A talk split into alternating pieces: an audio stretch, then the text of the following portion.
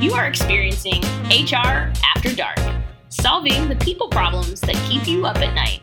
We exist to make the people part of business easier for leaders, entrepreneurs, CEOs, and business owners of all kinds. And thank you for tuning in to HR After Dark. I'm your host, Jada Willis, CEO of Willis HR. I want to take a different approach and a different take to this great reshuffling, great resignation. I am sure you are tired of hearing about it and hearing all these terms. We just want solutions. We just want solutions to our people problems. Well, I want us to look at it from the big leap perspective. So, listen, if you haven't read the book, definitely get a copy. You gotta understand what's happening with yourself because I know that we're all looking internally on are we happy, fulfilled? How are we spending our time? Then we're also looking at our team of how do I keep my employees engaged or how should I work on developing my team? Well, I think the big leap will actually help with yourself and then also in leading others. So I'm going to go through a, a few points and I talk about this all the time. If we work together, then we totally are aligned whenever we talk about zone of genius. But there are other zones. There's four zones that typically we as professionals are operating from. So there's the zone of incompetence. So in this zone, you're typically um, engaging in doing something that you actually don't understand or you're not very skilled at. Then, then you look at zone of competence. So maybe you're doing this and you're efficient at it, but also there there are a lot of other individuals that are maybe equally as efficient. So it's not uh, distinguishing. It's not making you different in any way from a capabilities perspective. The two zones that I most want you to focus on are the, the zone of excellence. So this resonates because typically this is the zone where you are tremendously skilled. You are skilled and you are recognized for being good at whatever these tasks or th- this trade is, but maybe it doesn't let your soul on fire, right? It's something that you get paid to do and you're good at it, but it's kind of status quo. Maybe you've practiced over and over again. It's something that you've done and you can do with your eyes closed now. But it doesn't, you know, really get you, you know, lit. It really doesn't take you to that. It doesn't energize you anymore.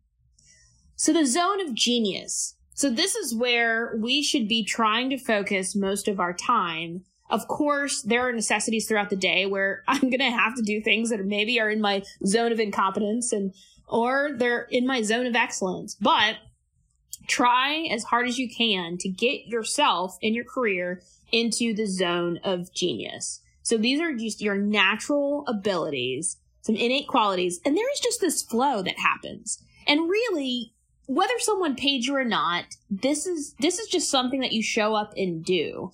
And it's something that can't be even replicated across the like for instance someone else is not going to do it the same way that you're going to do it and you are making some type of impact however you're using your talents and your skills, you're making that impact. There are even quizzes that you can do to say, hey, is this in my zone of genius? But really, it's not that hard. And having a conversation, we can easily identify what is your zone of genius? What are the things that you are really, really good at? So, how does this relate back to the great resignation and great reshuffling? Right now, as leaders, we have to double down on taking care of our employees and taking care of our talent. And what that means is we need to, yes, I, I truly believe in recognizing individuals for who they are. What do they bring to the table? But we as leaders need to understand that if you keep pushing employees to operate more in their zone of incompetence, then it's really, it's not going to be a win-win. There's going to be a rub and resistance between that employee, the organization, and you as a leader. So it's identifying and through those one-on-one meetings that you should be having either weekly or bi-weekly with your employees, it's understanding like what do they really enjoy about their day to day? What do they really feel like is so natural to them that they can do it from their, their eyes closed or they can do it and they can be doing it all day and you not even be able to think about the time, how it passes the time. So if you can even get your employees to the zone of excellence and zone of genius, it creates this momentum where that employee is fulfilled and they actually have some sort of engagement back into the organization.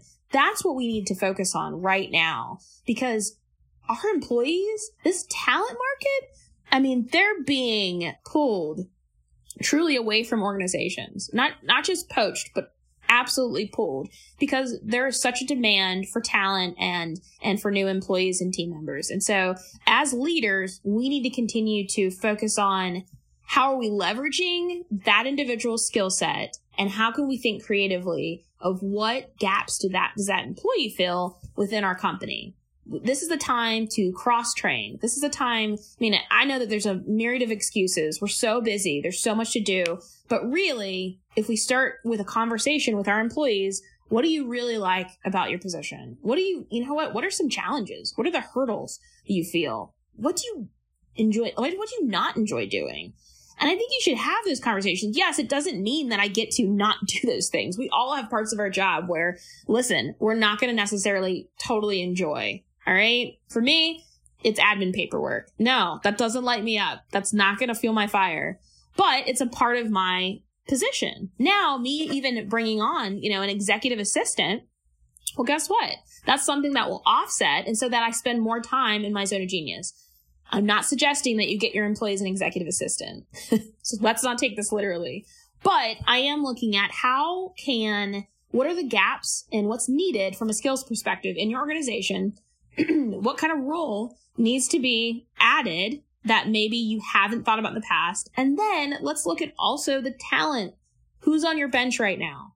Your talent bench. And how can they fill in those gaps? And those are just also the, even the conversations that we have with our clients whenever we're doing workforce strategy sessions that I absolutely love to facilitate.